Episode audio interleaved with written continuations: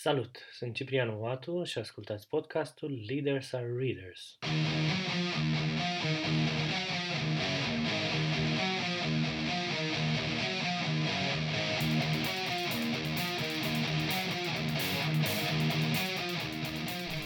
Leaders are Readers împletește două dintre pasiunile mele, cărțile și oamenii.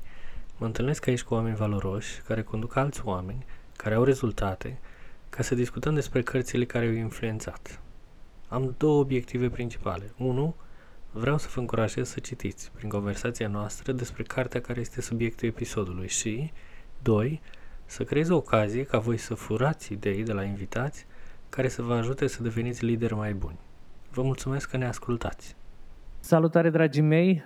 Bine ați venit la un nou episod din podcastul Leaders are Readers. Uh, invitatul meu de azi e Bogdan.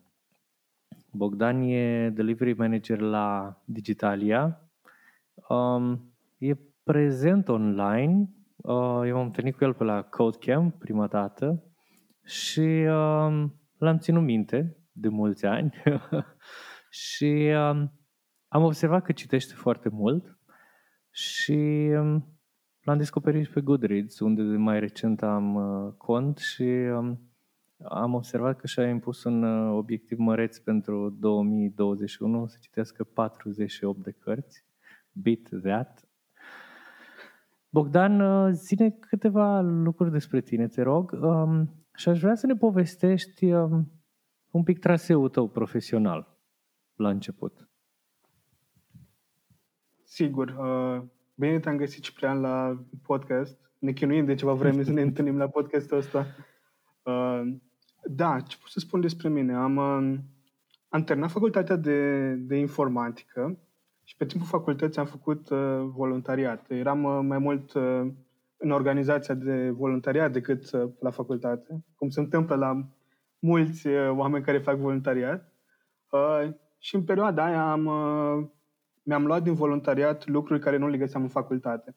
Făcând facultatea de informatică, focusul nu este pe oameni, cumva, în facultate, și pe relații și leadership sau lucruri de genul ăsta, ci efectiv este în mare parte text. Sau așa era pe vremea când am terminat facultatea.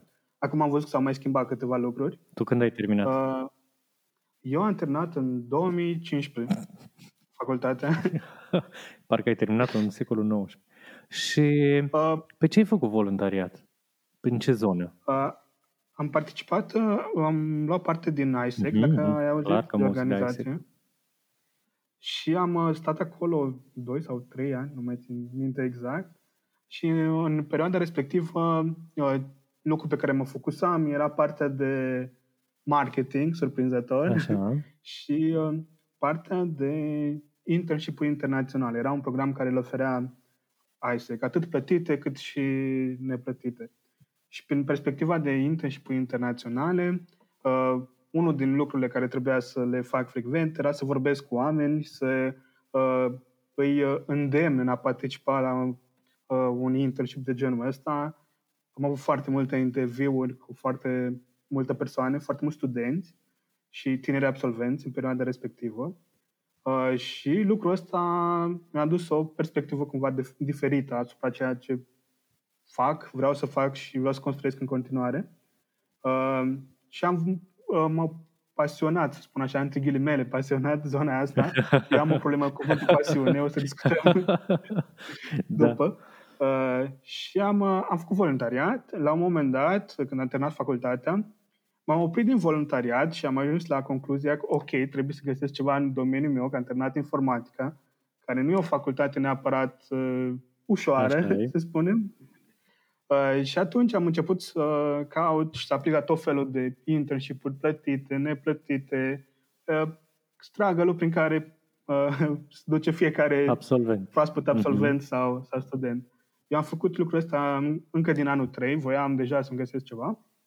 Și atunci am, uh, uh, după multe interviuri și discuții, am uh, descoperit Digitalia, care este un uh, un startup care pornise cu câteva luni înainte să intru eu la ei ca intern. Deci era Ei super la început. Da, împreună cu colegii mei din generația respectivă am fost efectiv prima generație de internship și prima generație de angajați. Erau doar founderii și, și noi. Uh-huh. Uh, a fost foarte interesant, am învățat foarte multe lucruri și am trecut printr-o experiență cumva accelerată. În uh, ceea ce am observat eu de-a lungul vremii este că dacă lucrezi într-un startup care este și la început, treci prin tot felul de situații și, și lucruri care nu te-ai întâlnit într-o corporație unde sunt deja procese stabilite și tot este bine pus la punct. Și în uh, Digitalia uh, am trecut foarte repede de perioada de internship, am început să lucrez în proiecte, uh, după care a urmat o nouă generație de internship, care uh, noi, prima generație, am, uh, am recrutat-o și am uh, introdus-o în, în ecosistem și uh, primul an, jumătate, cam așa se desfășurau lucrurile. La fiecare trei sau cinci luni, ceva de genul, mai organizam o generație de internship. Ăsta era modelul prin care noi voiam să, să creștem. Uh-huh. Uh, și la un moment care dat... e beneficiul modelului ăsta de creștere? Că sigur uh, ați văzut ceva voi de folosiți modelul ăsta. Uh, am văzut și uh, sunt mai multe lucruri, în primul rând. Când ești o organizație super nouă pe piață și nu, nu știe nimeni de tine, este foarte greu să aduci uh, oameni cu experiență, pentru că nici măcar nu o să-ți vină la interviuri, nu o să aplice nimeni, nu, nu funcționează genul ăsta. Și atunci pentru noi nu funcționa genul de oameni cu experiență și trebuia, voiam să creștem și am zis că ok, hai să vedem dacă funcționează partea de, de internship pentru că toată lumea vrea să facă un internship ca apoi să angajeze, că în IT, uh, nu știu, vrea junior cu experiență 4 ani de zile. Cam astea da, sunt da. job description-urile pe la noi. și uh, am mers pe partea asta și beneficiul este că crești oameni în funcție de necesitățile pe care le ai. Mm-hmm. Uh, când e o persoană care deja are experiență, are experiența și de cultură și tehnică din zona unde a început da. în, în primă instanță. Uh, făcând noi internship-urile, am putut cumva uh, clădi și construi pe ceea ce aveam noi nevoie. Uh-huh. Și, și asta a fost mai vorba, un beneficiu da, major. Mai vorba aia din recrutare, Hire Attitude Train Skill și un program de internship îți permite să vezi caracterul omului, valorile lui și dacă te exact. potrivești exact. cu el. Adică, mă rog, dacă tu te potrivești cu el și dacă el se potrivește cu tine. Exact. Fix, uh, fix asta a fost unul din, din beneficii. Bine, sunt și dezavantaje, nu sunt doar beneficii. Ca în orice ești o grămadă la lucrurile astea. Da, când organizezi internship-uri, munca ta este foarte, foarte mare și lucrezi ca să crești oamenii respectiv și, și investiția este destul de mare, timp și efectiv uh-huh, financials. Uh-huh. Pentru că oamenii ăia nu pot să lucreze în proiecte o perioadă de, depinde foarte mult perioada asta da, de fiecare da. în parte. Bun, și ați și crescut. Oamenii... Și ați crescut. Da, am crescut. Uh-huh. Uh, tu ai avut și un, uh, o etapă la Travel Tech? Da, uh, ajungem imediat acolo. După 2 ani de, de digitalia, simțeam că nu mai pot să mai cresc în, uh, în mediul de acolo, nu mai pot să mă dezvolt. Uh, eram uh, pe un proiect, uh, pe același proiect de peste un an de zile, ceea ce mie mi se părea foarte mult, cum e posibil lucrul ăsta și am decis să fac o schimbare uh, și uh, am, uh, am colaborat cu o firmă de recrutare și am ajuns la, la Travel Tech, unde uh, am stat uh, cam un an jumătate, ceva de genul, un an și câteva luni, uh, și acolo am dat de un environment total diferit. Uh, eram, cred că, cel mai tânăr din toată echipa din Travel Tech, pentru că uh, oamenii de acolo de obicei stau câțiva ani în organizație. Aveam oameni care erau de 10 ani în Traveltech wow. sau chestii de genul ăsta. Uh, și nu știu, media de vârstă era 3, 35 sau de ani, ceva de genul. Și eu eram acolo, nu știu, aveam 23, uh, 24 de ani în perioada aia. Uh, eram cel mai tânăr, aveam impresia că nu știu foarte multe lucruri când uh, vezi oameni cu foarte multe experiențe, de gen, nu știu, 15-20 de ani de, în IT era foarte huge da, da. pentru mine. Uh, am lucrat acolo și a fost uh, interesant pentru că Travel Tech, care acum cred că se numește WebBeds. Uh-huh.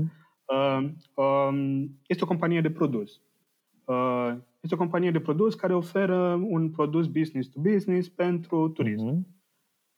Și acolo na, am întâmpinat tot felul de challenges și dificultăți uh, pentru că produsul era live și era cu altă responsabilitate, nu știu, aveam uh, sute de milioane de uh, clienți și request-uri. Uh, challenge tehnic a fost super mare și am învățat foarte multe lucruri și acolo am avut un, uh, un technical leader foarte, foarte fain, uh, Andrei, uh, care a știut să mă învețe lucruri. Uh, m-a lăsat timp, mă lăsa să-mi spun părerile, chiar dacă erau total...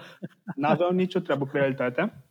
El îmi dădea oportunitatea să-mi spun tot ce aveam eu de spus, chiar îmi cerea părerea la diverse lucruri uh, și apoi uh, îmi spunea părerea lui și îmi spunea de ce e mai bine în anumite loc, locuri, ce a fost bine din ceea ce am gândit eu. Uh-huh. Acolo am învățat foarte multe lucruri, dar apoi am, uh, am plecat de la, de la Travel Tech. A fost uh, acolo, modul în care am... a fost acolo un, un mediu mai corporate sau era tot un startup, tot mindset-ul ăsta de startup îl avea? Nu era un, un uh, mindset de, de startup, era un mediu un pic mai corporate, mm-hmm. dar nu era full corporate ca da, organizație da, da. cu sute de mhm. angajați. Mm-hmm. În, uh, în schimb, mediul era un pic uh, diferit pentru că core Travel Tech uh, era foarte bine închegat. Ei erau ca un fel de familie mm-hmm și era foarte greu ca un outsider, un om care abia a venit, să se integreze în acea Circle familie. of trust. Exact. Uh, și a fost cumva dificil la început uh, aj- înglobarea în, în, în Travel Tech, dar uh, sunt oameni foarte faini acolo și încetul cu încetul ajungi să, să te integrezi. Uh, în schimb, nu asta a fost neapărat motivul pentru care am, uh, am decis să plec de acolo, Uh, unul din motivele principale a fost faptul că Andrei, uh, tech lead meu, uh, a plecat la o altă, la o altă companie și pentru o perioadă noi, noi eram o echipă fără tech lead, uh-huh. dintre care toți oamenii din echipa respectivă eram uh, oameni noi, veniți în, în Travel Tech, de un an, doi ani, ceva de genul ăsta. Și era foarte derutant. Nu știi exact ce să faci, nu aveai un buffer uh, tech care să-ți, uh, de team lead, tech lead care să-ți preia din presiune. Mm-hmm. Și atunci aveam uh, o conexiune directă cu project management, fără Fără partea tehnică. Mm-hmm. Exact. Și lucrul ăsta nu mi-a plăcut neapărat, uh, uh, dar uh, am zis că ok, hai să vedem, poate să mai schimbă lucruri.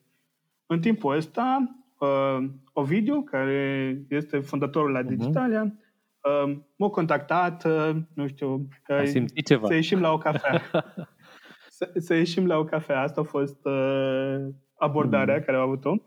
Uh, undeva prin luna ianuarie, ceva de genul. Am ieșit la o cafea, dar atunci nu vreau neapărat să, să plec. Și m-a întrebat dacă aș fi deschis ca în viitor să revin în Digitalia. Răspunsul meu a fost pozitiv. Am, am uh, spus că depinde foarte mult de cum s-a schimbat Digitalia și cum au crescut și care este environmentul acolo în momentul în care o să se întâmple chestia asta. Și oricum e o portiță deschisă. Mm-hmm. Uh, și undeva prin uh, martie m-am decis eu, în același an, m-am decis că nu mai vreau să mai fiu un travel tech din toate motivele care s-au adunat și înainte să intru în proces de recrutare cu firme de recrutare care pe IT pe developerii caută cumva non-stop, adică e, Cam câte, nu trebuie să te cam chinui câte prea telefoane mult. primeai într-o săptămână? Uh, primeam foarte multe mesaje pe, LinkedIn. pe mhm. LinkedIn. Uh, nu prea am primit telefoane direct, decât de la uh, firmele de recrutare care deja mă aveau mm-hmm. în baza de date, mm-hmm. care am mai discutat în trecut. Dar, în schimb, pe LinkedIn primeam săptămânal 10-20 de uh, mesaje, și cum? unele chiar foarte personalizate. adică nu doar un mass message. Da, da. Și um, ce, ce ți atrăgea atenția la ele? Adică, de fapt, um, care ți atrăgeau atenția și ce conțineau mesajele alea astfel încât să fie relevante pentru tine? mi-atrăgeau atenția uh, mesajele care uh, erau pe zona în care profesam eu, zona de web development. Mm-hmm. Uh, foarte, uh, cumva ăstea deja le, le filtram. Uh, nu știu, eu uh, sunt pe zona de web development, fac PHP, mm-hmm. să spunem.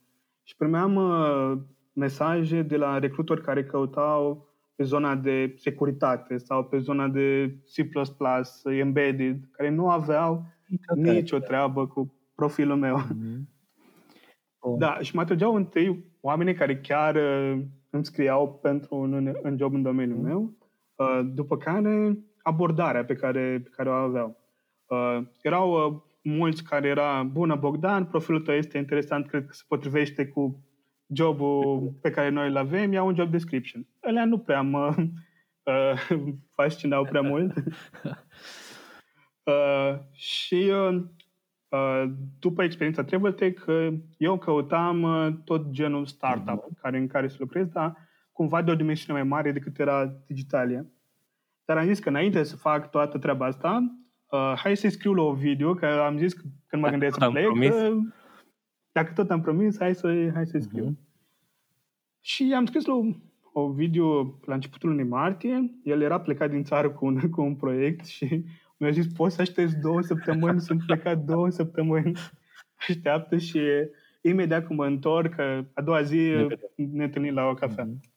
Și am zis că, bine, hai că aștept. Și în timpul ăsta am început să-mi planific interviuri uh, cu toată lumea care, mă, care încerca să mă recruteze, după ziua când îmi programasem uh, discuția cu video. Asta, da. Marți aveam discuția cu video și, da, și miercuri deja aveam planificate interviuri. Mm-hmm. Planificasem, cred că vreo 20 de interviuri, wow. parcursa două săptămâni, ceva de genul ăsta.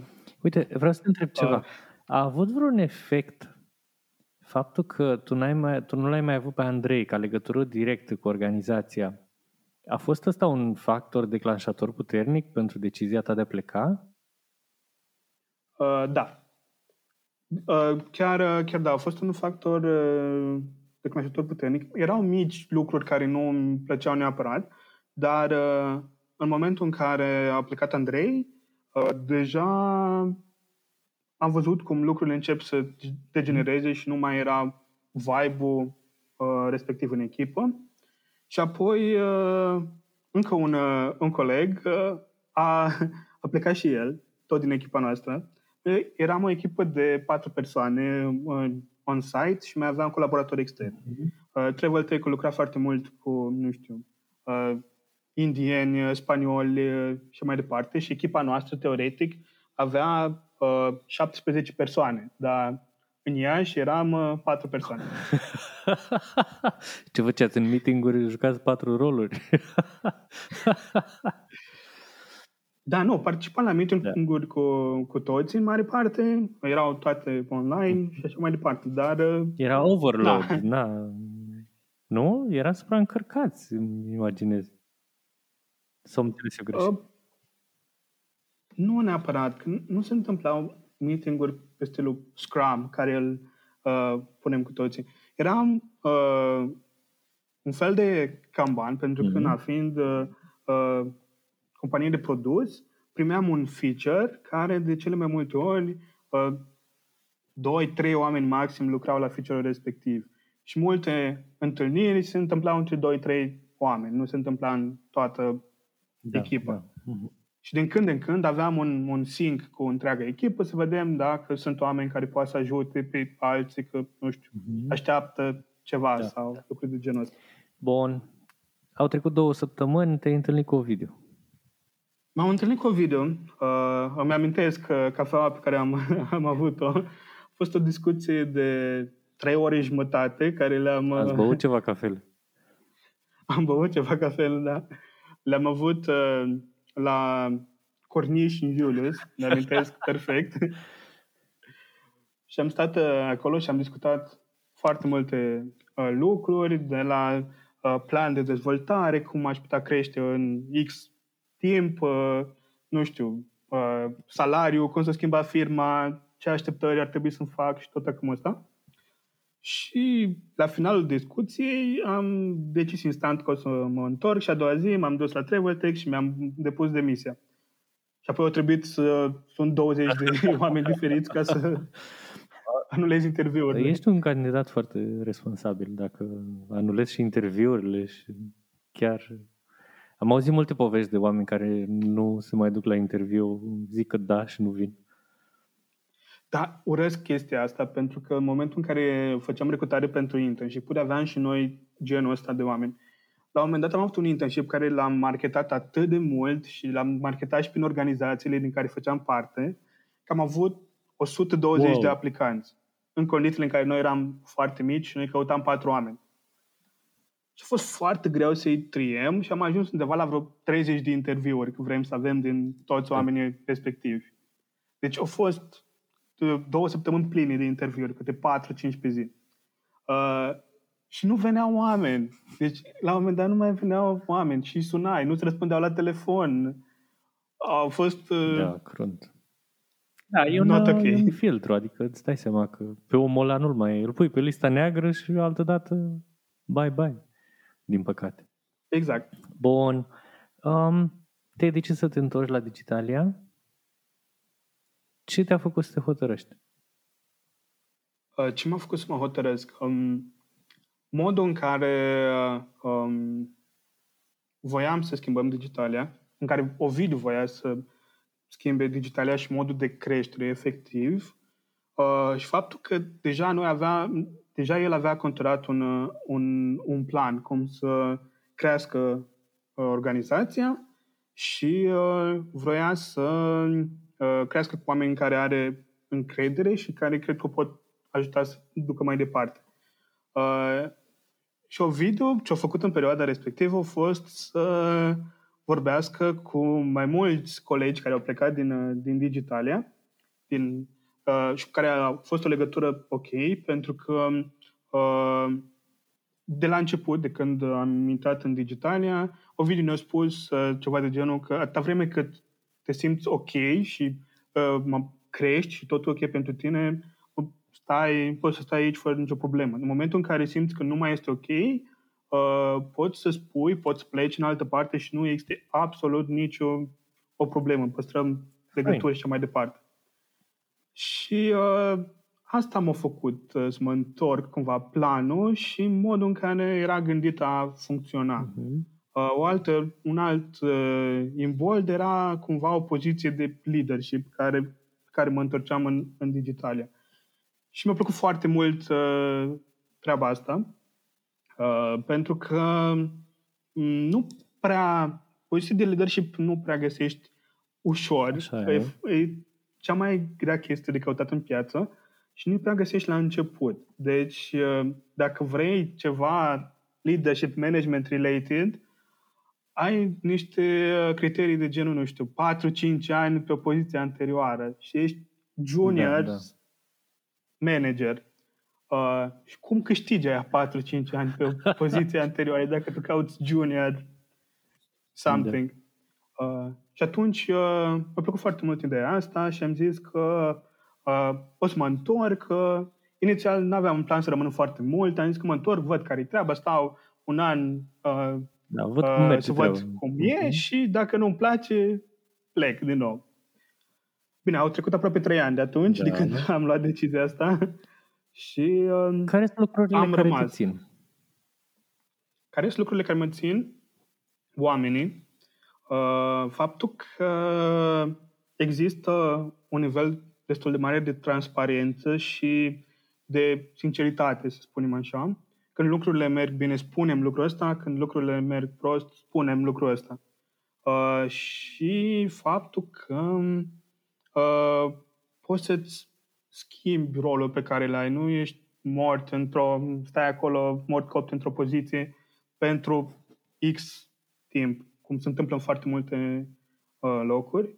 Punem accent foarte mult pe valori și um, oamenii care sunt uh, în, uh, în companie și care rămân uh, au cumva un set asemănător de, de valori sau un cor de valori comun Uh, și faptul că vrem să, să creștem, avem planuri Uh, asta cumva mă, mă ține legat de, de organizație. Uh-huh. Pentru că ar fi cumva foarte ușor să alegi, nu să aleg acum în momentul ăsta o corporație, am, nu știu, și experiență și knowledge ca să ajung rapid într-o corporație și să am un program cumva fix și să mă duc la 9, să plec la 5 și să fie totul super ok. Când în startup de multe ori nu ai programul ăsta fix, ar putea să începi la 8 și să termini la 6 sau la 8. Sau când termin, în unele perioade. Sau când termin. A doua zi să iei de la capăt. Ok, după s-ar putea să ai o perioadă în care ești liber și, nu știu, stai 6 ore și pe aia îți vezi de lucrurile tale. Nu este constanța asta și e, un, e cumva diferit. Da, e un alt ritm de lucru cu vârfuri exact. și perioade mai relaxate. Cred că cumva responsabilitatea e mai mare într-un startup. N-ai în spate o dita mai organizație, dita mai compania care să te poate sprijini. E un pic mai riscant, dar ce mi-ai povestit tu mi-a plăcut foarte mult, că um, voi aveți privilegiu și oportunitatea de a vă construi cultura. Plecând de la core values. Um, și mi se exact. pare că e... Mm, mă gândesc la un cuvânt care să fie foarte potrivit. Uh, da, privilegiu cred că e. Și, mm, care sunt valorile astea care sunt la bază pentru voi? Uh, Valorile noastre se învârt în jurul echipei, în jurul oamenilor și în jurul tech. Uh-huh. Uh, și avem uh, una dintre valorile care mie îmi place foarte mult, se numește Power to the Team. Uh-huh. Uh, asta este o valoare care mie îmi place foarte mult. Din, avem cinci, pot să le spun imediat. Asta îmi place pentru că echipa este cumva independentă. Și când spunem echipă, poate să fie echipa uh, extinsă sau echipa de proiect sau diverse roluri care le avem. Și ești cumva independent și ai uh, uh, și responsabilitate mai mare în echipa respectivă, dar și uh, momentul în care se întâmplă lucruri faine, it's on you. It's on you și dacă uh, fail, da, is, și dacă ai is wrong și dacă e awesome. Dar cumva ai libertatea asta și mi-e place foarte mult ideea asta de, de libertate. Ok, dacă am o idee în care eu cred și am environment în care pot să implementez ideea respectivă, ok, s-ar putea să iasă super awesome și să fie ceva fain, ok, s-ar putea să fie un, un fail, dar dacă e un fail, măcar învățăm din, din lucrul respectiv, știm, uh, analizăm și vedem ce am greșit, de ce nu au mers și prezentăm chestia asta cu întreaga echipă. Bă, noi am făcut lucrul ăsta, în felul ăsta nu a funcționat. Nu a funcționat pentru că X, uh-huh. Y, Și am învățat din asta. Z. Exact. Uh-huh. Și una, și încă o valoare care e tot pe partea asta de people, este we learn together. Mm. Învățăm împreună. Și de aici vine tot uh, environmentul ăsta, că, cum discutam și în, uh-huh în pre-interviu cu citit și că punem lucruri la, la cale. Uh, noi punem foarte mult accent pe învățat, uh, inclusiv oferim uh, zile din partea companiei pentru learning. Oh. Și avem un, un program, 5 zile de learning pe, pe an, care tu poți să le iei oricând, trebuie doar să anunți funcție de planificare să putem să le oferim, și în care tu poți să înveți lucruri care te pasionează și, nu știu, să participi la un curs unde, putem, unde uh, compania oferă și un suport financiar uh-huh, pentru cursul uh-huh. respectiv sau certificare sau vrei să citești o carte și nu ai timp. da, ajungem și acolo. da. Bun, mă, mm, interesant. Uh, eu din toate, multe companii au bibliotecă la, la birou da, un alt exemplu de companie care încurajează cititul e autonom. Ei uh, știu că, cred, dacă nu mă înșel, chiar cumpără câte o carte pentru fiecare dintre oameni în echipa lor și o citesc. Și ei lucrează în car rental, adică nu sunt chiar science fiction. Bun. Uh, deci a doua valoare e învățarea. Um, ne mai zici una dintre ele? Sigur. Tech is our playground.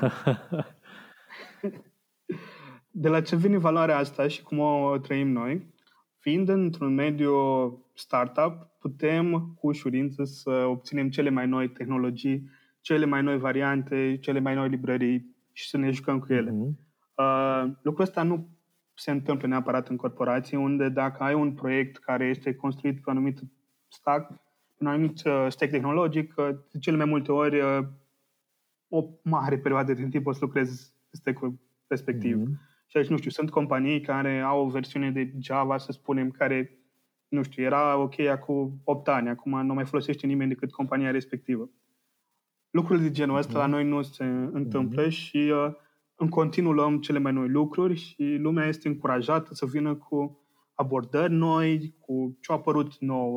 În felul ăsta uh, ne extindem tech stack-ul, pentru că inițial noi aveam, uh, uh, când am început, aveam, nu știu, Laravel, mm-hmm. ca un, o, un tech stack, și pe partea de, de front-end chestii micuți.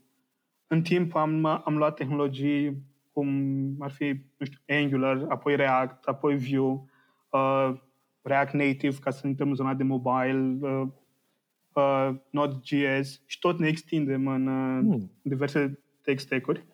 Uh, și este foarte fain, vine cu dezavantaje, bineînțeles, pentru că în momentul în care abordezi o tehnologie nouă o să faci greșeli, pentru că nu știi exact cum funcționează tot.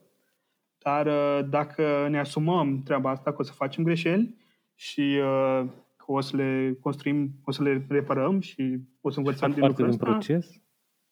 Exact. Mm-hmm. Și e foarte legată deschiderea asta la nou și de cealaltă valoare legată de învățare. E, în contextul ăsta, ce înseamnă pentru tine leadership? Leadership. Cum, cum văd eu um, leadership-ul? Am avut multe discuții de-a lungul vremii. Eu am terminat, după ce am făcut uh, uh, facultatea de informatică, am făcut un master în project mhm, management mm-hmm. la, la FEA, unde uh, conceptul de uh, leadership care era prezentat uh, pe acolo nu avea ceva, nu suna bine pentru mine. Era mai mult management decât uh, leadership. Uh, cum văd eu leadership-ul, văd uh, ca uh, cea mai, cel mai greu job care există, pentru că trebuie să, uh, trebuie să crești oameni mm-hmm. și trebuie să fii cumva un, un exemplu. Uh, din postura de manager poți să uh, delegi task-uri, dar din postura, din postura de uh, leadership trebuie să inspiri pe oameni să facă lucruri. Uh, ăsta e modul în care le, le văd mm-hmm. eu. Mhm. Uh, un lider este primul care se aruncă capul înainte și uh, trage după, după el echipa care îl urmează. Mai ales într-un startup. Exact. Uh, este foarte mult puterea exemplului și eu văd un, un lider, uh, genul de persoană care cumva trebuie să știe de toate, câte puțin. Uh, ok, provine dintr-o zonă tech, cel puțin da. la mine, și are un background tehnic, dar lucrurile care trebuie să le dezvolte, partea de a comunica cu, corect cu oamenii, de a oferi feedback într-un mod foarte ok și de ajutor, nu doar de a te plânge de anumite lucruri. Uh, nu știu, și văd partea asta ca un, un lider trebuie să aibă dezvoltată partea de, nu știu, inteligență emoțională, uh, partea de a prezenta lucruri, uh, de a putea vorbi în public, mm-hmm. pentru că tot timpul vorbești în, în public și tot timpul trebuie să fii cumva atent ce mesaj transmiți. Da, modul în care îl transmiți, uh, în care exact, un impact foarte mare asupra transmiți... tuturor din echipă.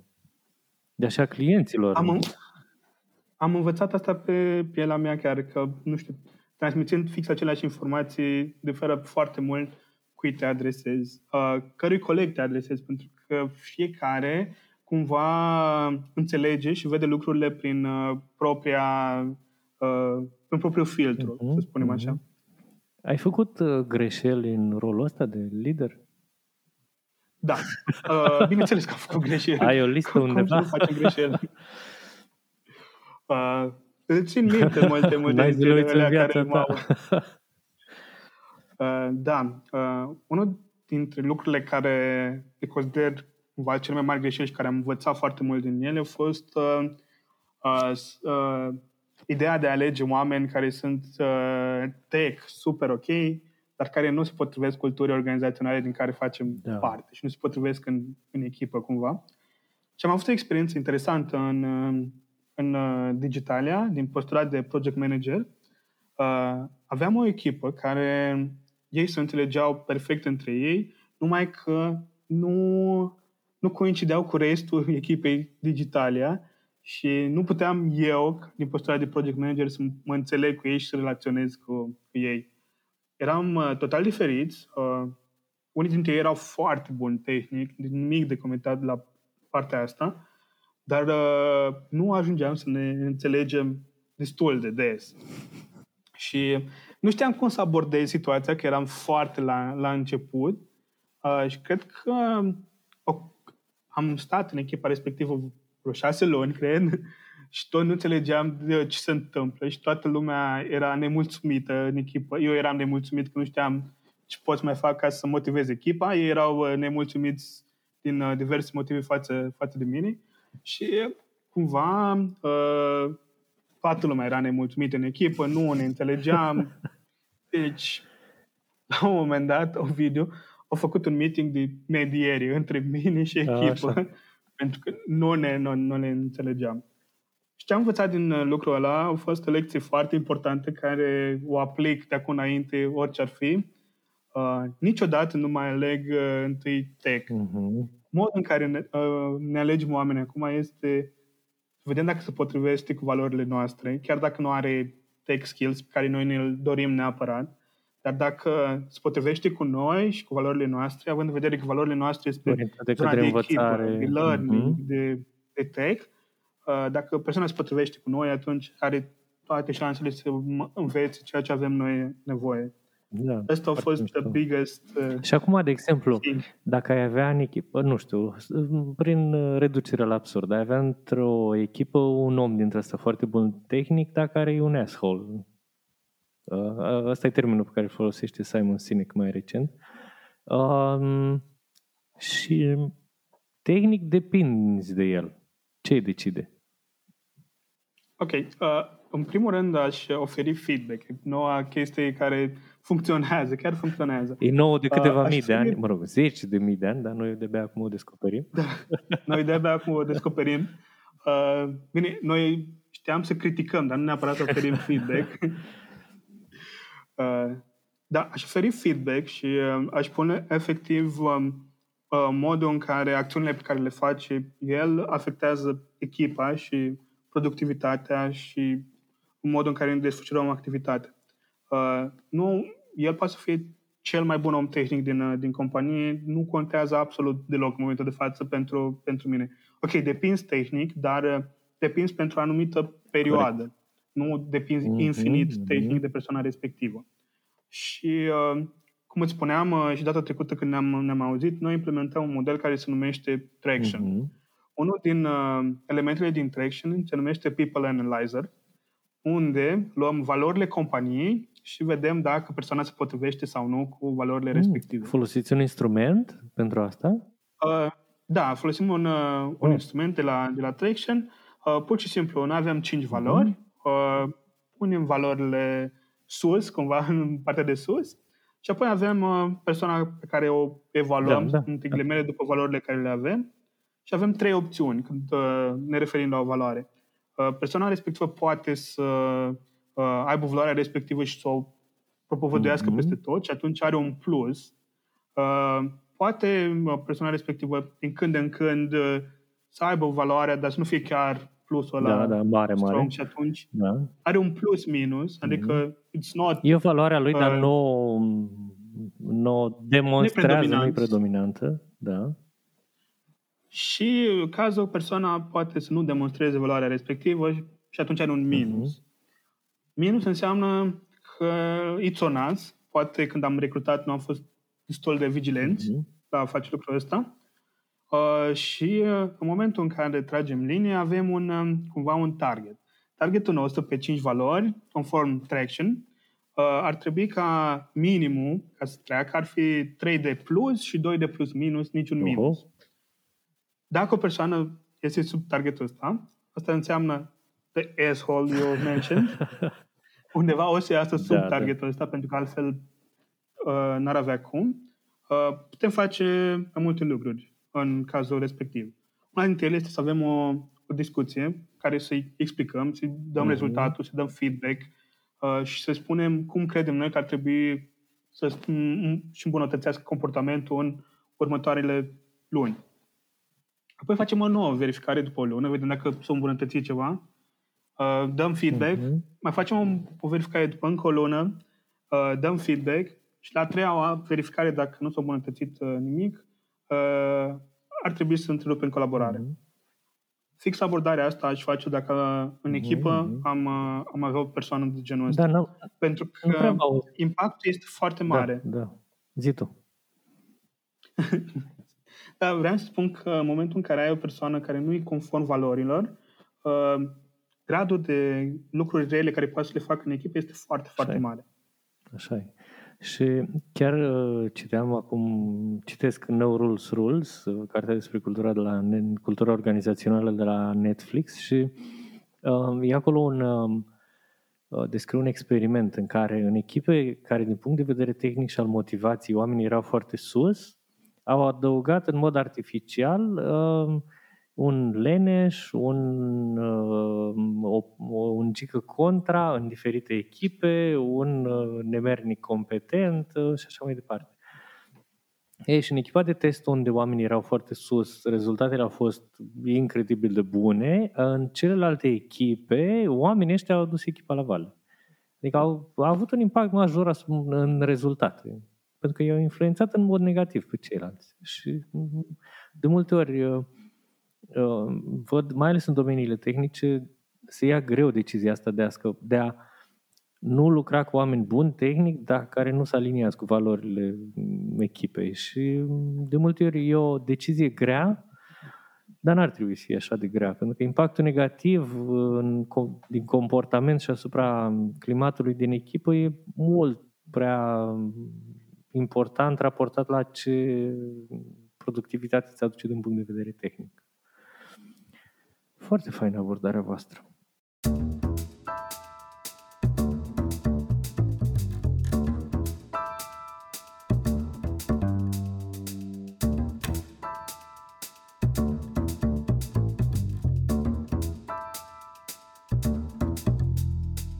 Eu am văzut pe Goodreads că voi sunteți în uh, echipa de management uh, team, e toată acolo, și Madalina, și Alex, și Ovidiu, și tu. Uh, sunteți rara avis, cititori într-o lume de necititori. Și tu ai target mare și ceilalți și-au pus obiective ambițioase pe 2021. Văd că citești mult. Um, what's in it for you? Adică cum de faci asta?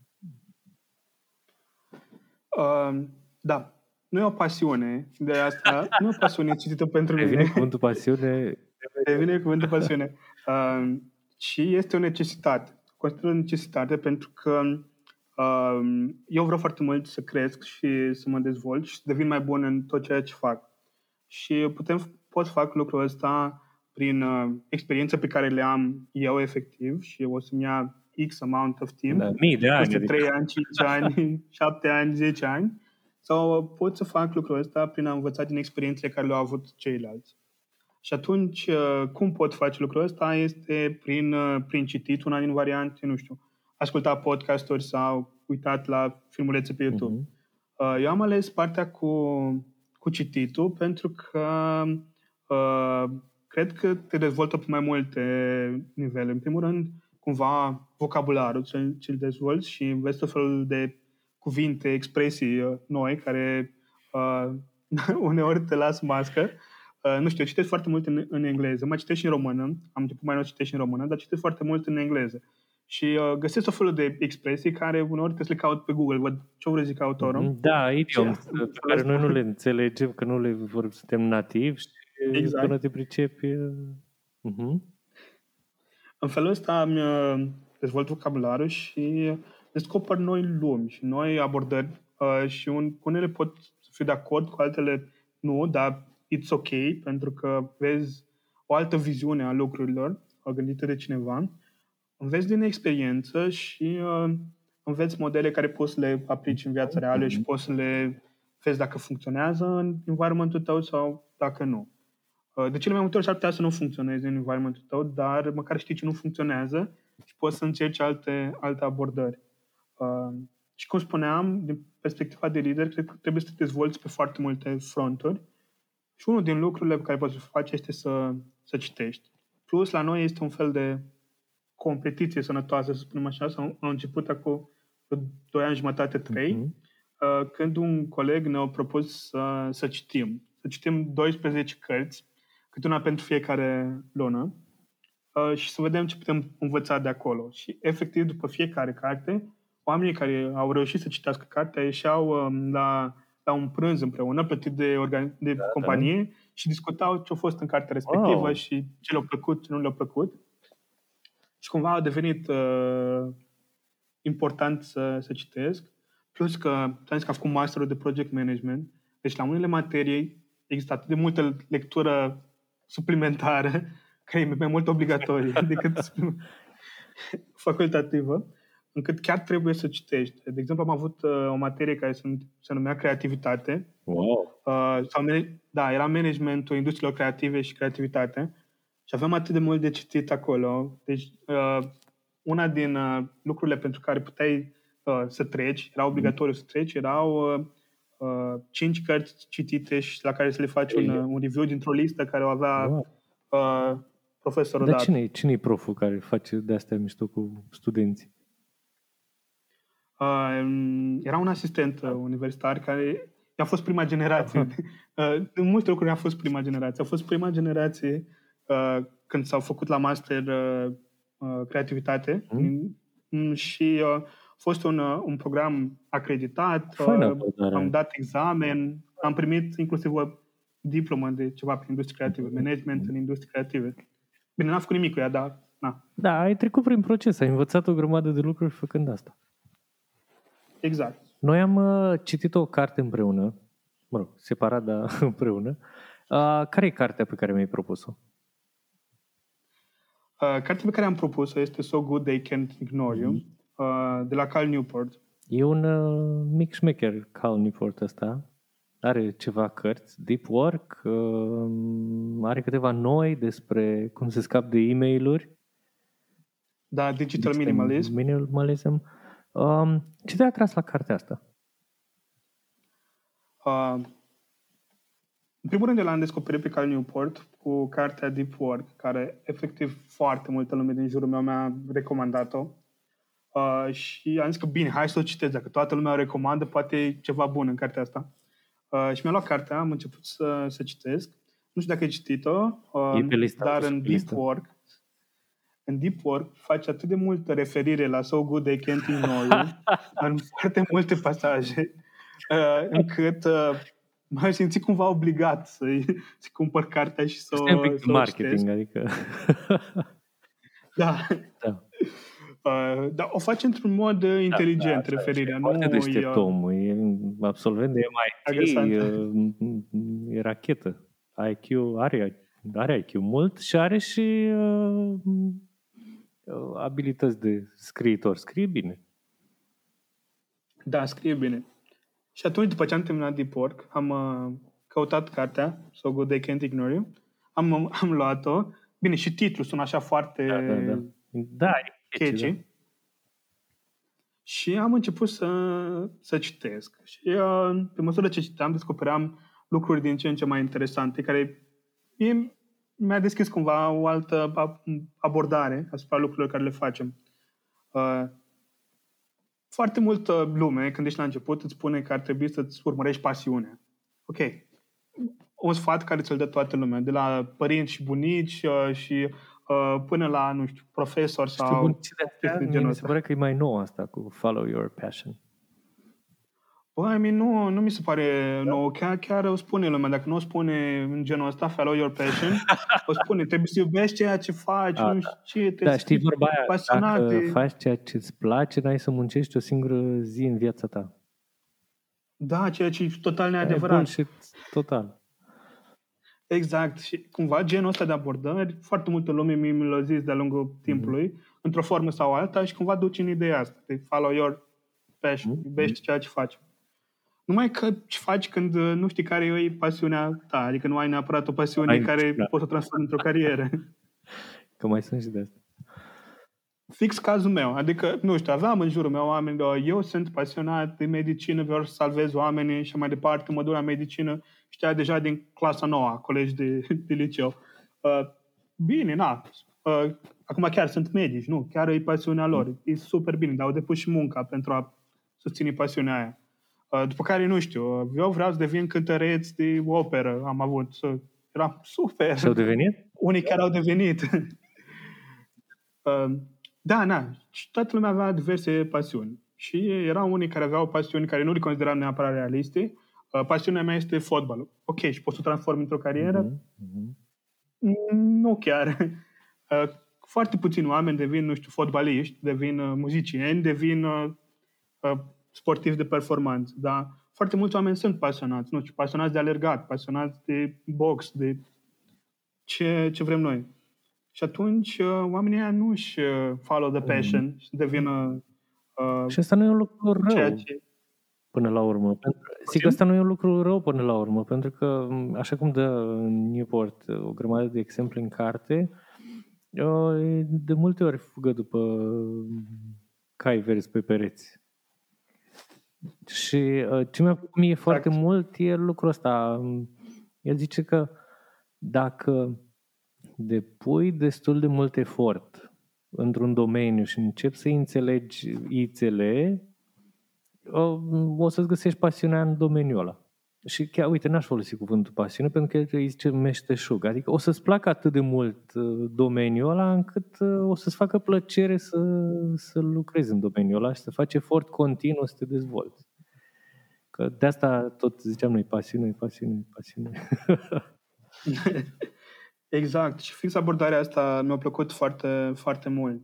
Uh, ok, în primul rând, dacă nu știi care ți-e pasiunea, nu e ceva care, nu știu, se vede un talent care îl ai, se vede cu ochiul liber, acolo vreau să fiu și muncești să ajungi acolo, atunci trebuie să îți descoperi pasiunea și cum poți să o faci, făcând lucruri.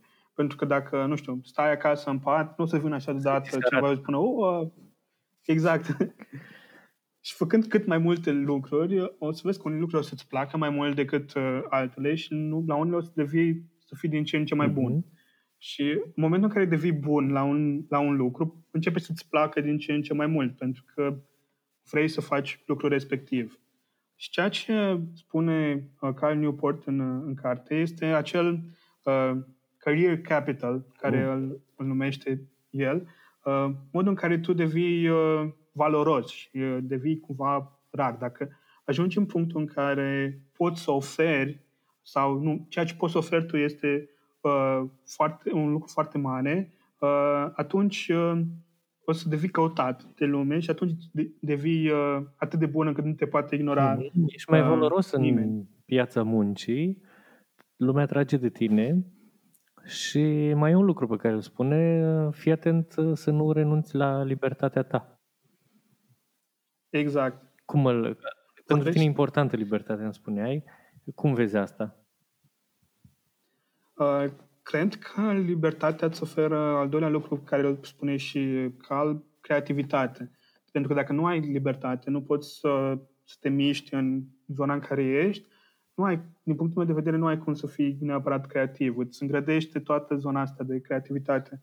Eu cred foarte mult în, în libertate pentru că te ajută pe tine să crești și ajută organizația să crească. Pentru că dacă tu vii cu, cu idei, poate, nu știu, 80% din ideile tale sunt nasoale, dar alea 20 s-ar putea să fie Fac the next big thing, da. să fie super șmechere. Mm-hmm. Și atunci, uh, mie mi se pare un lucru care ar trebui promovat în orice organizație, în orice tip de organizație. Uh, și am văzut uh, mai nou că este promovat și în diverse corporații care noi le, le avem. S-a schimbat un pic mediul corporatist din, din Iași, din ce am observat eu și din, din ce, am, ce am văzut de la colegii pe care îi am în genul ăsta de medii. Uh, dacă în trecut erau lucrurile cumva super bine definite, super clare, era fiecare pe bucățica lui, acum uh, se investește foarte mult în zona asta de dezvoltare și să-ți spui ideile și uh, să vii cu uh, input, uh, cu orice vrei tu și uh, lucruri de genul ăsta mi se par super faine. Uh, și cred că ăsta e viitorul care ar trebui să-l, să-l vedem. Oamenii să devină creativi și să ofere foarte mult input uh, pe lucrurile pe care le fac. Pentru că, nu știu, dacă eu sunt uh, tehnic cel mai bun pe ceva, nu știu, eu lucrez pe programare în web.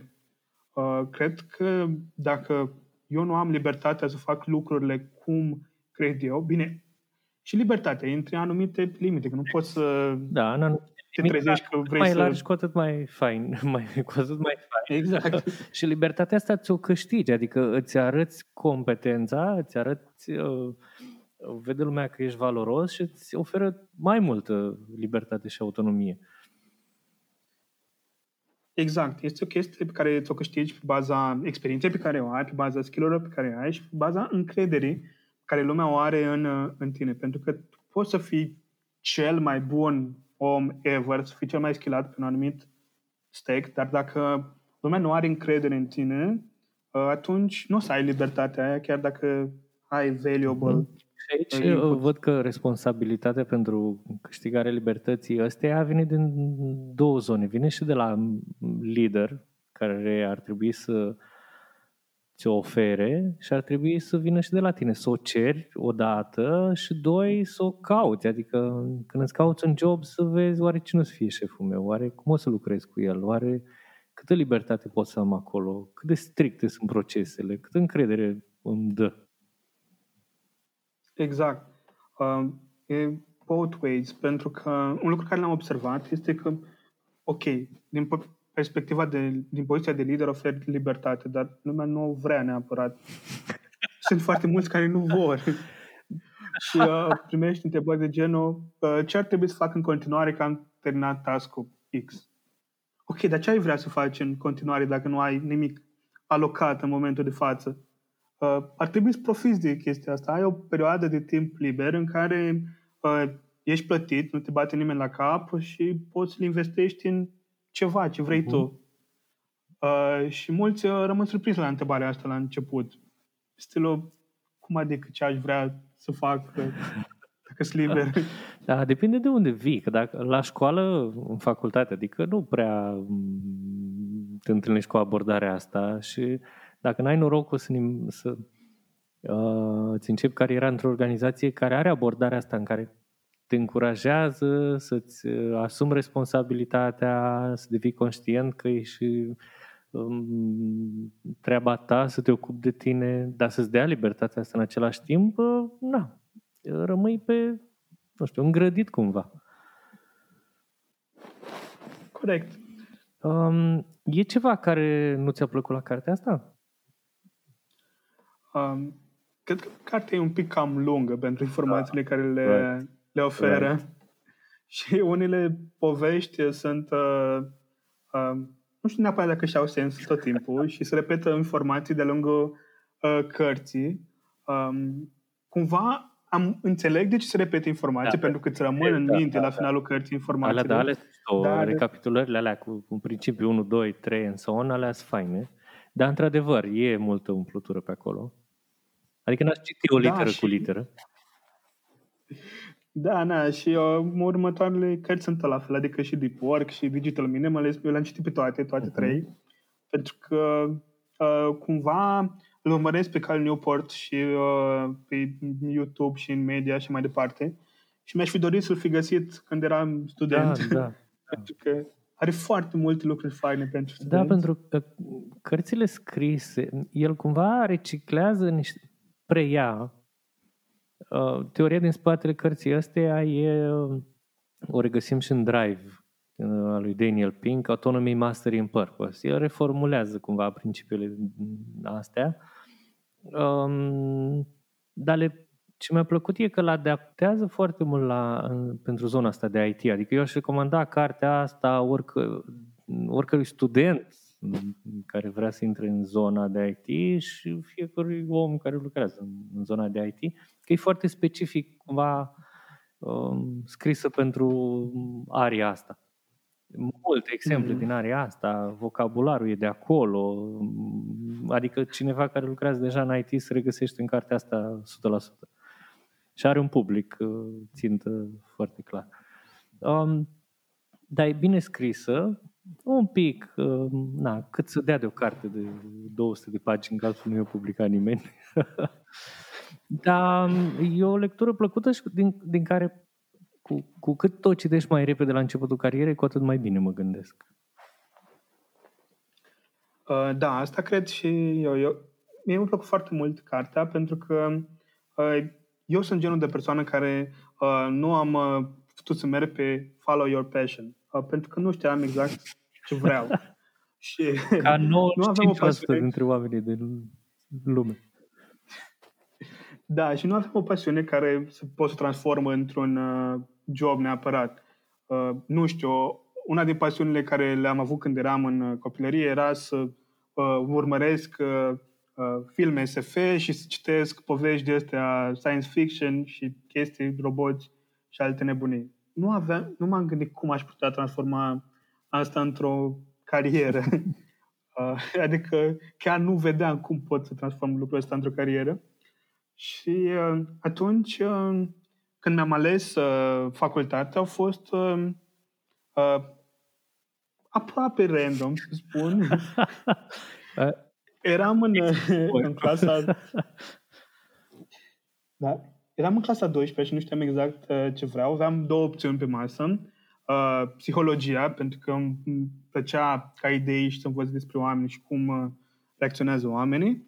Uh, și aveam uh, facultatea de informatică pentru că erau chestii care îmi veneau ușor. Adică eu am fost dintotdeauna înclinat spre zona reală a lucrurilor. Uh, nu făceam prea mult efort ca să iau note și să fac lucruri pe matematică, informatică, fizică și chimie. Eram, venea ușor. Și atunci uh, am avut o discuție cu părinții în care mi-au spus ceva de genul ăsta. Uh, ce faci tu la informatică? Părinții mei de la țară. Ce faci tu la informatică? Te joci pe calculatoare? Cum vrei să câștigi niște bani din asta? Uh, și eram, da, nu, nu, nu e asta, dar mersi pentru abordare. Da, cred că da, și până la urmă... În discuția asta care n-a avut uh, de cele mai multe ori nicio relevanță sau ne-a dus într-o direcție greșită. exact.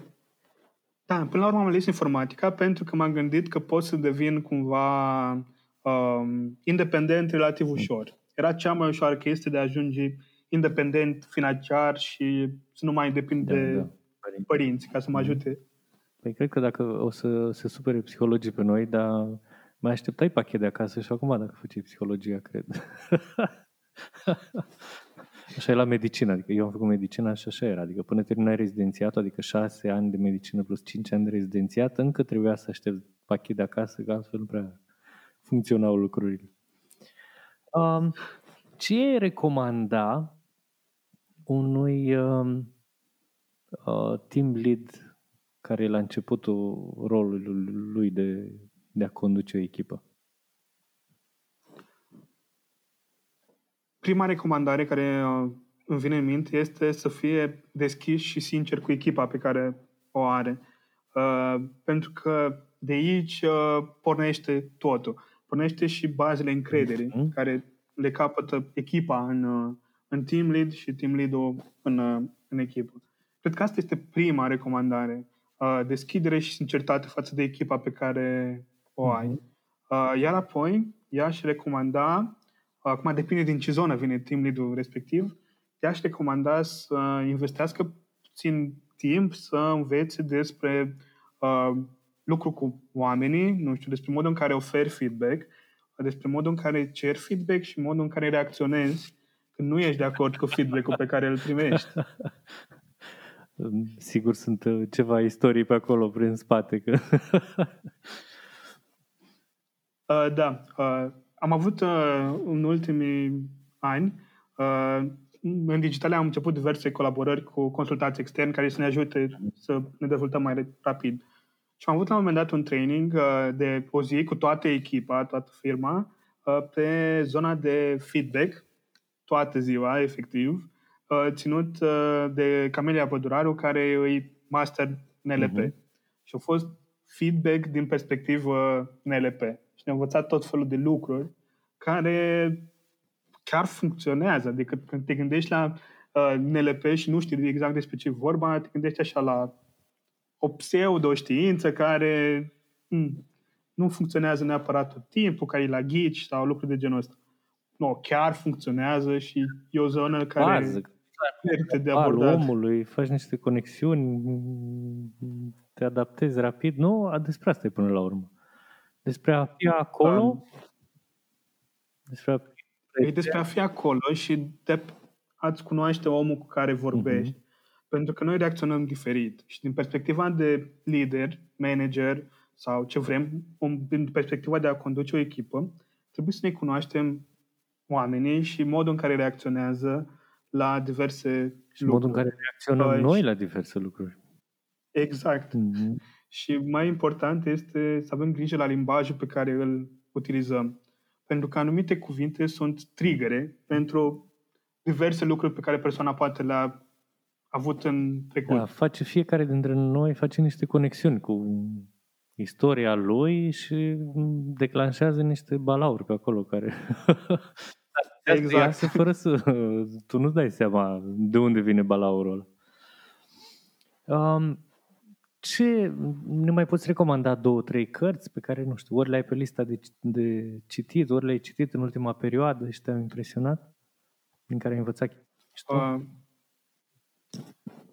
Ok. Uh, recomand cartea No Rules Rules, care o citește în momentul de față, pentru că mi se pare total diferit de modul în care gândim noi că o corporație funcționează din punct de vedere al culturii organizaționale și unele lucruri par mm, da, nerealiste. Da, da, exact, nerealiste. Eu voiam să zic contraintuitive, dar par aiurea total. Așa. Ok, și uh, pot să mai recomand uh, o carte scrisă de, de români. În, în ultima vreme vreau să, uh, cel puțin o dată pe lună, vreau să citesc o carte Super. scrisă de un autor român. Pentru că în felul ăsta îi ajutăm ca să dezvolte. Da. Și eu îmi cumpăr cărțile în format fizic. Am grămadă de cărți prin uh-huh. aici. Um, și uh, cartea se numește Pat, uh, Pe drum, patru ani teleleu. Wow, uh, E bestială cartea asta.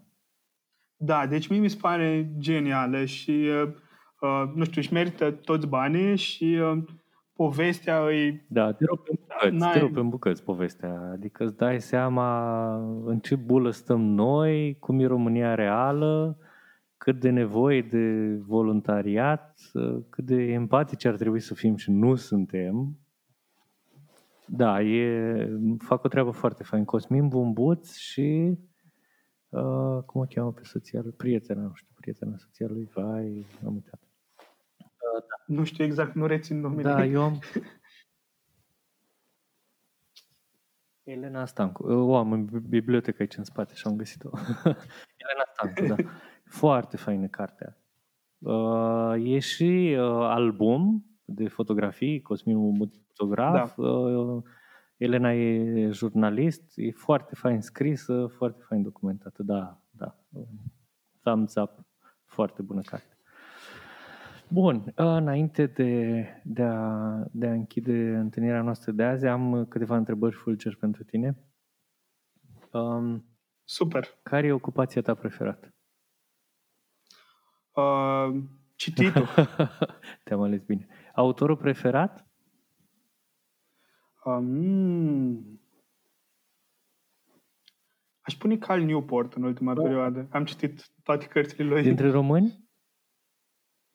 Uh, dintre români... Um, nu știu dacă am neapărat un autor preferat momentan. Am citit foarte mult despre comunism în ultima perioadă. Uh, dar nu am, nu am un autor preferat. Oh. Uh, ai vreun personaj preferat din beletristică? Personaj? Um, hmm. Gatsby. Eh? Cool.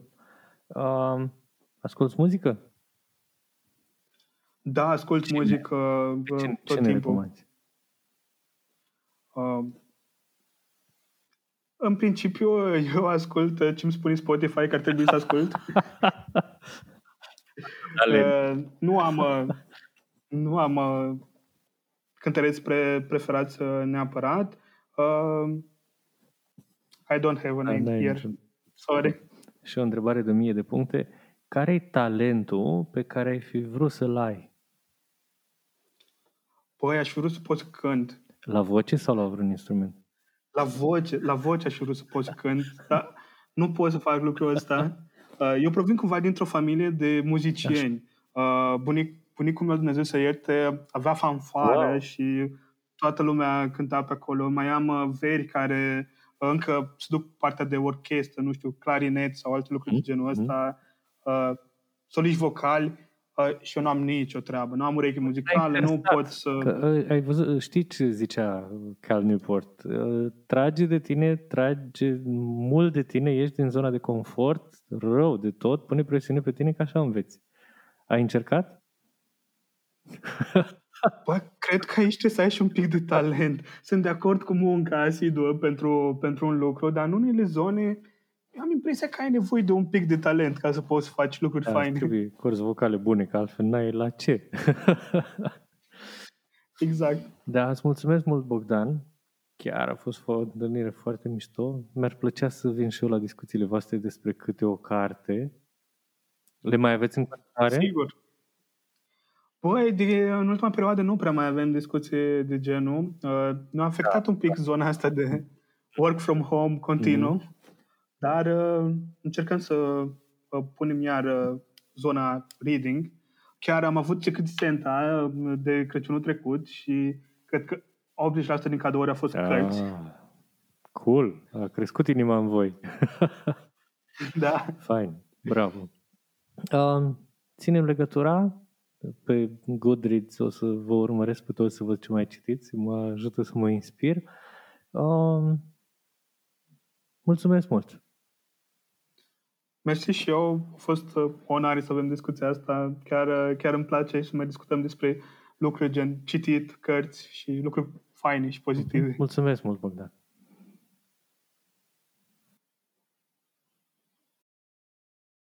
Vă mulțumesc că ați ajuns până aici, la finalul episodului. Dacă v-a plăcut, spuneți-le și altora. Ne găsiți pe Google Podcasts, Apple Podcasts și Spotify. Ne auzim în episodul următor.